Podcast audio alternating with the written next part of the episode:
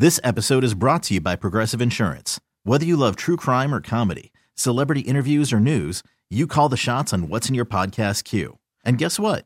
Now you can call them on your auto insurance too with the Name Your Price tool from Progressive. It works just the way it sounds. You tell Progressive how much you want to pay for car insurance, and they'll show you coverage options that fit your budget. Get your quote today at progressive.com to join the over 28 million drivers who trust Progressive. Progressive Casualty Insurance Company and Affiliates. Price and coverage match limited by state law. Back on CBS Sports Radio, Ken Carman until 2 p.m. Eastern, 855 2124 CBS. Coming up later on today, the Xfinity race at Daytona. Tomorrow, the 62nd running of the Great American Race, the Daytona 500. Joining me on the on the show right now, Matt Kaulig, owner of Kaulig Racing. Matt, thanks for joining me today, bud. Man, it is great. I, I can't believe it's already the off the off season's over, and uh, we're about to go racing today. So uh, it's good to be here, and thanks for having me. Uh, all uh, uh, full disclosure, you are from the same area I am, Northeast Ohio. Yeah, it, it's there's some good short track racing there, here and there, but it's not like it is in the South. What got you involved in racing? You know, uh, I grew, actually grew up and uh, and I was actually an IndyCar fan. So we would go to the Indianapolis 500 every year, and uh, just love racing. You know, I mean, I played I played uh, stick and ball sports, so like football and baseball and basketball, uh, but just always loved racing. And um, and my company was, you know, I started a company back in 2005 called Leaf Filter and uh, and as we were growing nationally and started to get bigger in the South, uh, you know, I figured I knew that that uh, NASCAR was big and it was a great sponsorship opportunity. So I just started sponsoring a team back what seven years ago, and then um, you know we were having fun in the Xfinity Series and you know, I am very entrepreneurial and and uh, business wise, and got to know NASCAR and some of the executives of NASCAR and some of the other owners in the series, and uh, you know, started talking to some people and said, hey, you know, we're spending a bunch of money on sponsorship and being entrepreneurial. It's like, hey, I think I can do this as good as these guys can, or better than these guys can. so, uh, so then I looked into. Um, you know, I I met Chris Rice, who's our president of Kaulig Racing now, and uh, you know, we started talking about what the opportunities might look like if I actually own a team. We started talking to manufacturers. Uh, we started talking to some of the other owners and see whose cars we were going to buy and what engines we were going to run, and uh, and so just started. So five years ago, started a uh, NASCAR race team. Uh, one because it's cool. That was actually the main reason. Yeah. Because it's fun and cool and uh, and so now here we are. We we won Daytona last year. We won Charlotte last year, and uh, we got three cars in the Xfinity race today, and we're uh, and, and then we qualified for the Daytona 500 on Sunday, and uh, so it's it's actually pretty surreal that uh, you know you could just start a race team five years ago, and then now kind of having the success and, and the growth that we're uh, experiencing. Are you are you still working with Richard Childress? We are. Yep. So we're running. Uh, we've got a great uh, relationship and alliance deal with uh, with Richard, and uh, you know we run the uh, Earnhardt Childress uh, engines, and uh, yeah, just really good, really really good relationship that we've developed. Uh, you know over the last uh, five years, and uh, and and those guys are really really great partners. He's been a race car owner. They celebrated what their 50th year uh, last year. Yeah, last year. Yeah, How- 50 years. How much of You a know that- Yeah, go ahead. I, I, was going to say, Kit, we have. I mean, it's you- you know when I was just telling you that five years ago we started a race team, and you know we've been doing it for five years. I mean, these guys have been doing it for fifty. I mean, when you think about even how long Rick Hendrick's been in the sport, and um, Jack Roush and Penske, and you know, and Richard Childress has been over 50 years, and then Richard Petty has been in it. I mean, like a hundred years. they, they, I mean, these guys.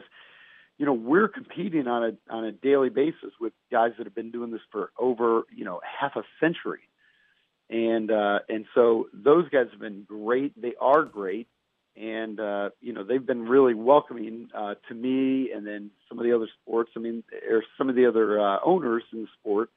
Um, but I mean, if you really think about how long they've been doing it, how much resources they have, and uh, you know, but that's that's what we're competing against on a daily basis. You so. you just answered the question I was going to ask because uh, they they have seemed very helpful to you. Matt Kaulig joining us on the yeah. show, owner of Kaulig Racing. His cars roll off uh, today, two thirty Eastern on FS1. So I did tune into practice yesterday. I did see the ten, the eleven, and the sixteen all running in a line the way it's ought to be. Uh, yep. I'm, I'm, excited about that Justin Haley kid, and I mean that. I watched that Daytona race uh, in July last year when he ended up winning that one. I think he rolls off what thirty third tomorrow in the Daytona 500. Yep. Yeah, I mean it's exciting, and you know for him, I mean he's a tw- he's 20 years old. Um, you know he's running the Daytona 500. I mean we talk about it's the Super Bowl of racing. I mean it's really a giant event. If if, uh, if fans out there or whoever's listening like don't understand, I mean it is it is NASCAR's biggest event, and it is huge. I mean the thing is sold out tomorrow. President Trump's going to be there. I know they're shutting down the uh, the Daytona International Airport for five hours. Um, but I mean, it is it is a gigantic event and a game changer if you can win that thing. And so I'm really proud of Justin Haley and our team for even being able to qualify for the thing. Um, you know, I mean, it's a it's a really big deal. So, you know, to go back to what you were saying about Justin, I'm I am really proud of him. He's been uh, he was in the Truck Series for a couple of years. He won four races back a couple of years ago. Uh, he was a rookie last year and had 20 top 10 finishes. And he's one of the fa- he's actually one of the favorites in the Xfinity Series to win the series uh, this year, and uh, that's what we're looking to do. But but uh, but yeah, really proud of him. Really uh, really excited about um, about the Daytona 500 on Sunday and how he's going to do. And and the car is really strong. You know, we went out and um, we had the dual races on Thursday night, and you know his marching orders were literally like to just not wreck the car. I mean these these uh, these these plate races at Daytona and Talladega. I mean they're they're I mean you you almost just expect to wreck. Uh, you know guys get crazy. The cars move around. They draft so well, and uh, you know his marching orders were literally don't don't wreck the car. And you know it's funny if if you were listening to the radio or listening to the scanner, and you know the, these guys uh, these drivers have spotters that are talking to them the whole time and telling them where the other cars are and and uh, and where to go and and how to do this thing, and they just they literally just kept telling Justin, "Hey, get out of there." They're the the guys, you know, Denny Hamlin's getting a little crazy. Get out, just get out. And uh, he's such a racer and so competitive that he was just having trouble just even getting out. He just wanted to get up there and mix it up. So we feel really good about the car uh, for Sunday, and um, and I'm really proud of, of Justin. Hey, I've heard the stories from you. You you said you worked with Richard Childress. I've heard the stories from him where he was just as willing to go down and fight people over tearing up equipment as much as any driver was. It, when you go to Daytona and Talladega, where it's it's it's very very tight and that's just the way it is. Yep. Do you get nervous or do you just kind of go, well, we're either going to win it or it's going to cost me a lot of money at the end of the day? well, for us, it's like the, there there are opportunities to go win. So, um, you know, it's it is nerve wracking uh, because you just don't want to you don't want to like you don't want to wreck. It's not really about hey I don't want to tear up our equipment or like man that's going to cost us a lot of money if we. I mean you you just know that there's several races a year, including Daytona, that you might just you you might just wreck your car and have to throw it away and then have a new car. It's more it's more fun. I mean, even in these races, and, and you watch them, even if you're in 40th place, you're still right there. I mean, you're within you're within 20 rows of like of the leader. So mm-hmm. when when even guys like Justin or or any of our drivers are up there and they're in seventh place with like one lap to go, you know that they can actually win it. I mean, the guys in front of you are probably going to wreck, or you can get a good enough draft uh, where you can just you can go to the outside and win the damn thing. So it's uh, so I would say no, I don't get nervous. Um, I actually get um, anxious because uh, because you could win, and so uh, they're they're fun. They're they're like no other thing. It's like I love the plate tracks, and I love the um, and I love road courses because it's it's the same thing. Oh, These guys can they can all wreck at any time, and everybody has a chance to win. Do you wish the Cup would have a little bit more? I know they got the Roval now that down at Charlotte, but do you yeah. wish that the Cup guys would have a few more road courses like like you do in the Xfinity? Yeah, no, um, you know, I think we have a we have a good mix this year because we have so we have five road courses in the Xfinity Series, mm-hmm. and uh, I think that actually feels like like enough. Like I wouldn't want the series to turn into like a road course series. You know, I mean, there's 33 races. We've got five, which which actually almost feels like a lot. Um, but our we I love the road courses. I w- I mean, I wish we had four uh, plate races. Um, you know, in the Xfinity Series, we have three. Uh, so the Cup Series, uh, we run two races at Daytona and two races at Talladega, and then in the Xfinity Series, we only run Talladega one time. So we have uh, two Daytonas and, and a Talladega. Mm-hmm. So we have three plate races uh, and now five road courses. So um, yeah, no. So to answer your question, I, I don't wish there were more uh, road course races. It'll be it'll be really cool to see uh, how Indianapolis goes this year. You know, we're going to run. Uh, we'll have three cars the, at that road course. Uh, AJ Allmendinger is running all five road courses for us and uh, you know I'm sure he's uh, he's probably the favorite to win all five of those yeah. uh, already. So that's a good feeling, Ken.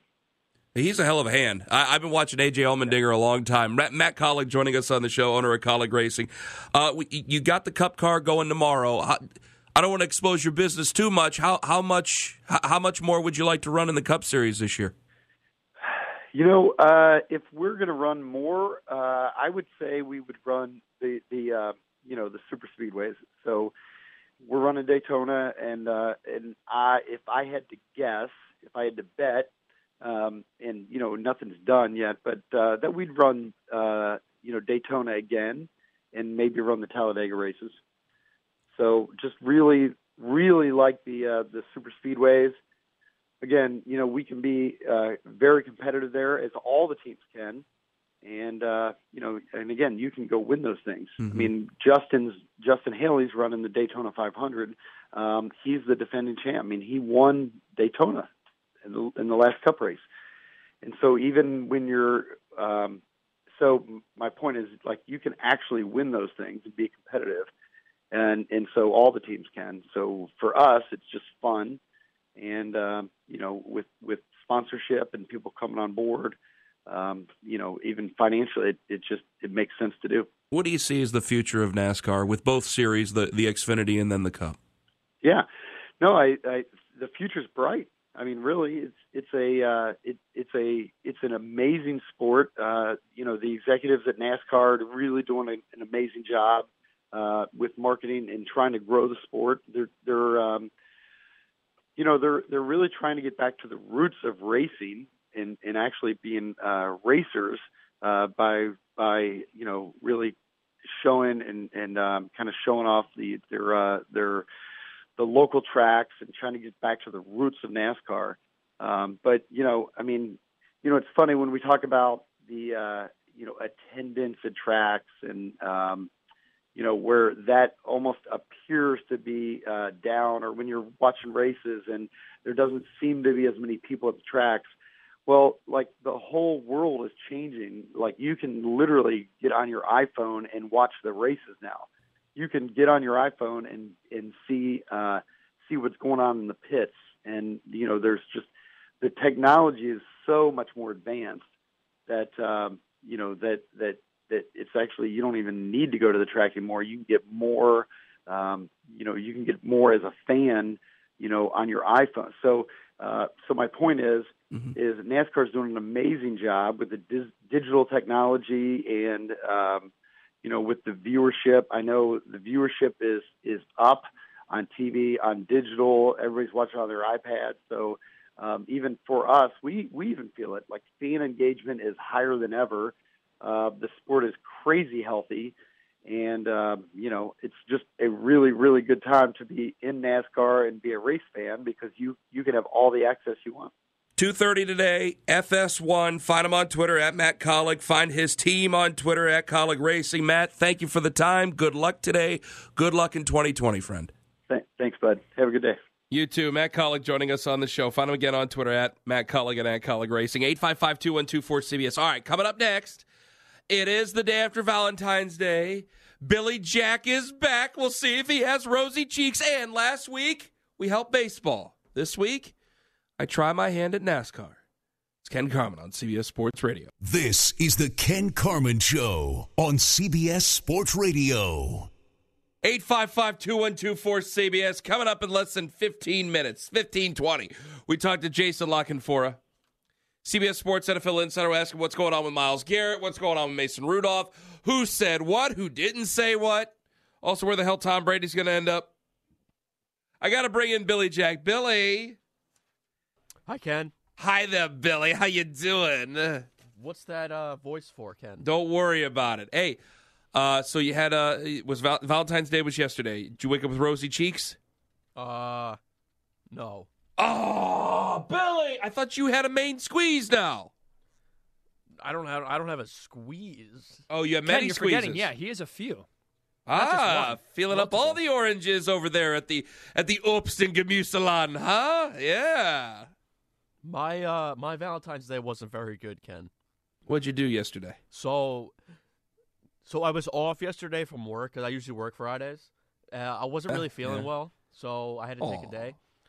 Uh, so I woke up on Friday. I was feeling a little bit better, Yeah. and then I was bored.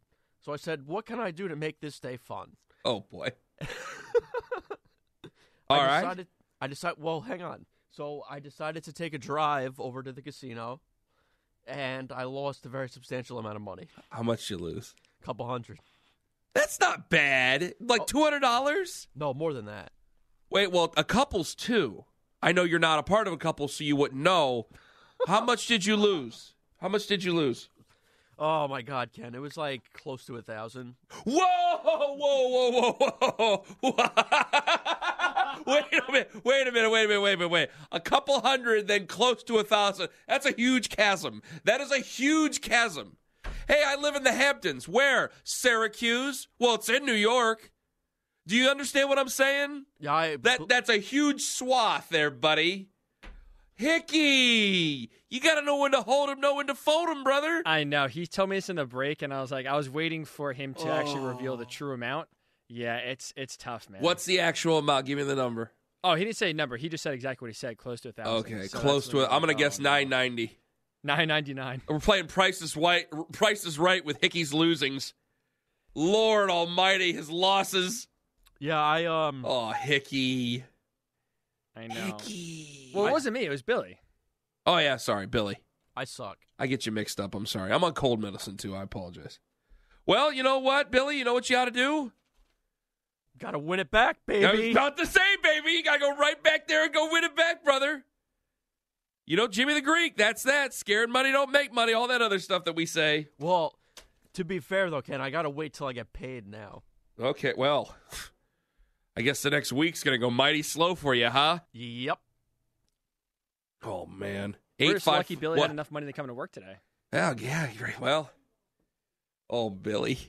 Oh, what a what a horrible, horrible, horrible Valentine's Day. But par for the course for our buddy Billy. All right, 855-2124-CBS. We just had Matt Kaulig on, Kaulig Racing. We're hoping he does well today. Again, 2.30 their start time today for the uh, Xfinity Series. You know, we fixed baseball last week. Well, we didn't fix it, we helped it. Because baseball doesn't need fixing. So we helped baseball last week. Uh, I think there is a time that we need to fix NASCAR. I think that time's now. First, you always have to diagnose. Now, I'm a huge NASCAR fan. Hickey knows, Billy's just learning, Lima has just learned how big of a NASCAR fan I am. And I think that there have been three major issues that have hurt NASCAR in their hist- in their recent history. Because at one point, and people don't realize this, we all say that NASCAR died in 2001 with Dale Earnhardt. I think the highest rated Daytona 500 was the 2005 Daytona 500. Might have been 2004 or 2005. The housing crisis comes around in 2008. That means that companies ta go away from the sport. There is a change there. But you have to diagnose problems first before you go after it. First off, I think there was overreaching. Overreaching of where they wanted to go, overreaching in where they wanted some of these mega tracks to be at, and I think there was too much because they were overreaching. You wanted larger venues, you wanted more wide open racing. People didn't like or they felt that the normal population, the regular population, the the I would have to say fly by night bandwagoners as we do in sports. The bandwagon fans weren't really f- fond of, of short track style racing, you know, brakes, gas, the whole thing. So you had more cookie cutter, D shaped oval tracks that really hurt the fun of what auto racing is supposed to be, specifically NASCAR. I also think there, there during this time, there's a different generation that comes in. Because then you have the housing crisis that comes around in 2008. St- stick with me here, please. You have the housing crisis that comes in. Money starts to go away. People are spending less time at the track. People are spending less money at the track. Then you have a change in how they do business in NASCAR and how they do the postseason. Then stage racing gets brought in a couple of years ago. And then you have a disconnection between the fans and with NASCAR itself, plus mismanagement by the France family, specifically Brian France. So when you have a change in when you have a change in philosophy, then you have an older style fan base that likes things the way they were, you're going to have a disconnection. And this happens in every single sport. This is happening in basketball right now. It's more player oriented. Fans are feeling left out in the cold because they feel their teams have no shot to make a championship, to have a championship, to even make a final series. They, they are they are feeling that they are being left out. Baseball, we bring up the same thing. Football, everybody feels they have a chance. It's once a week. People feel that that, that their team will always have a shot to do something as long as they get their, their affairs in order. Hope springs eternal every year because the teams in New York and the team in Green Bay are on the same level playing field as what we believe. We believe that as a fan. Might not always be true, but we believe it. NASCAR, you lose a connection. And there's also a problem with bridging the gap in the generation. I told this to Hickey yesterday on the phone. In my generation, my father helped me work on his cars.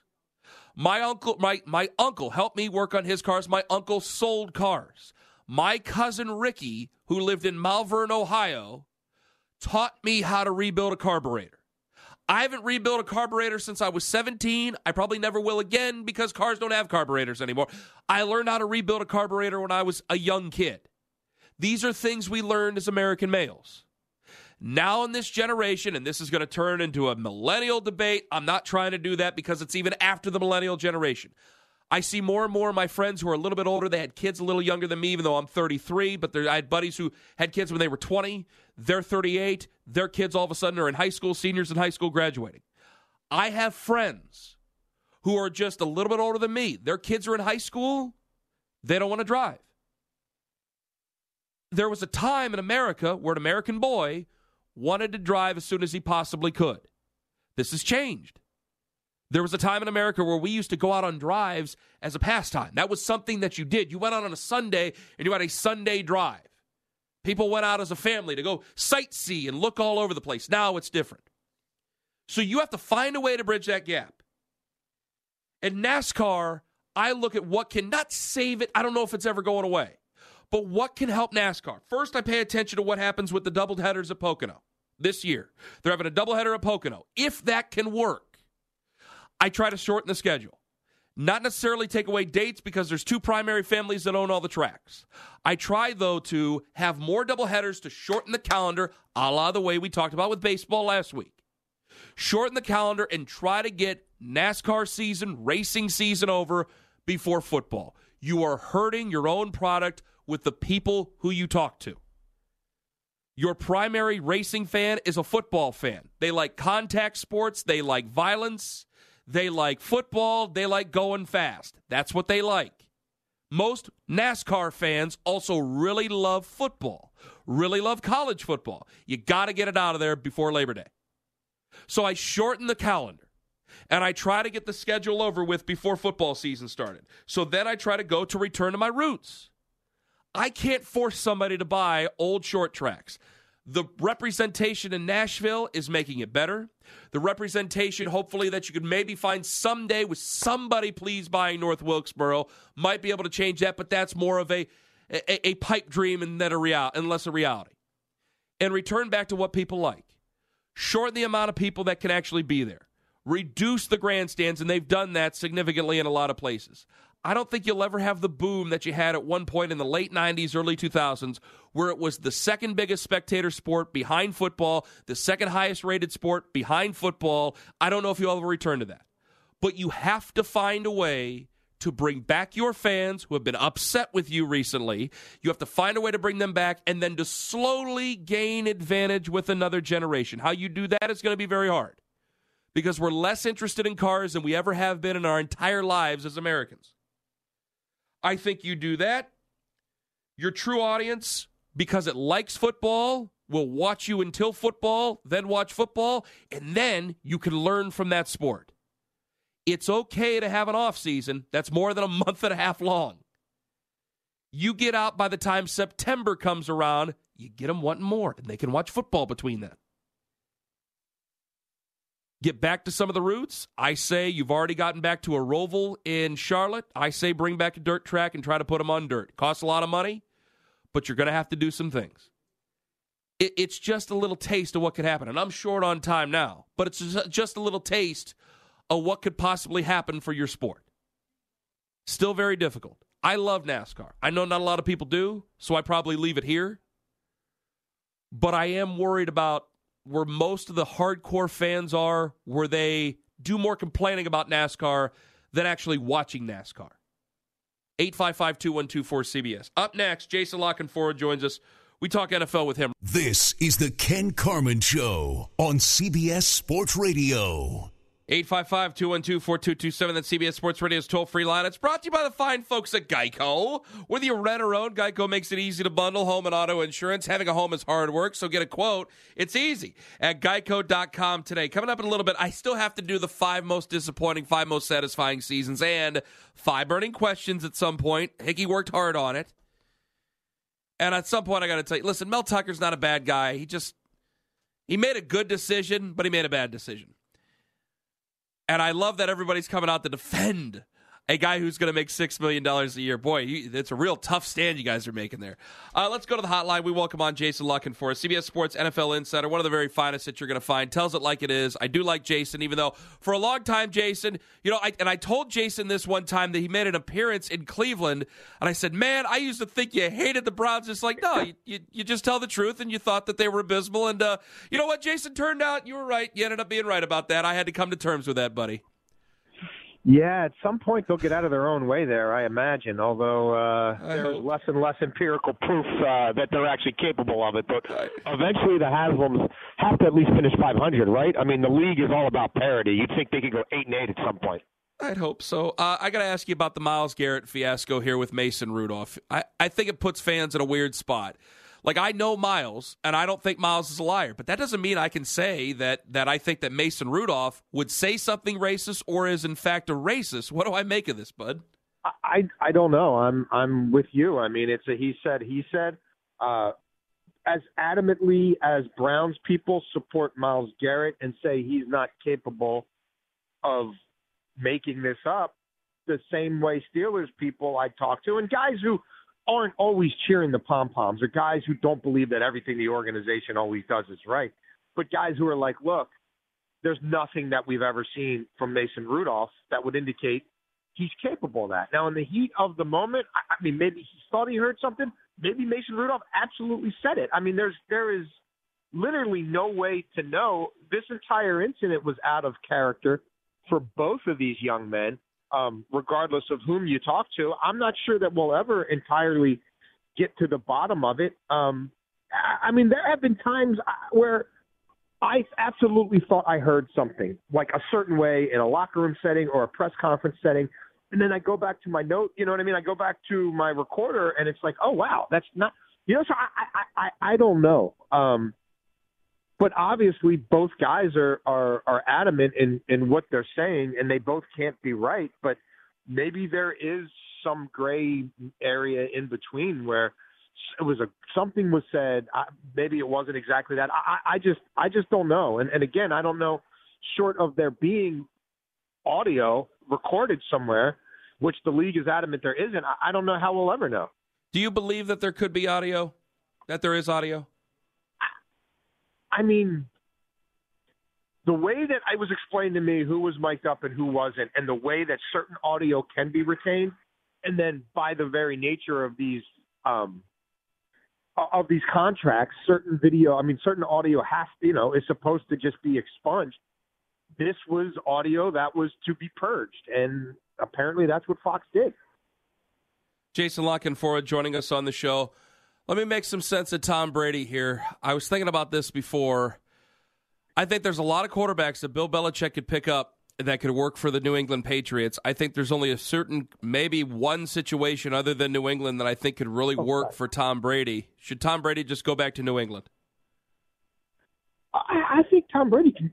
He's earned the right to do whatever the heck he wants to do, and he he's already shown a a willingness to explore the avenue, uh, the possibility of free agency in in a way and to a degree he never has even considered before. So I I don't think you can just say that, oh, well, this is what's always happened, so this is what will happen now.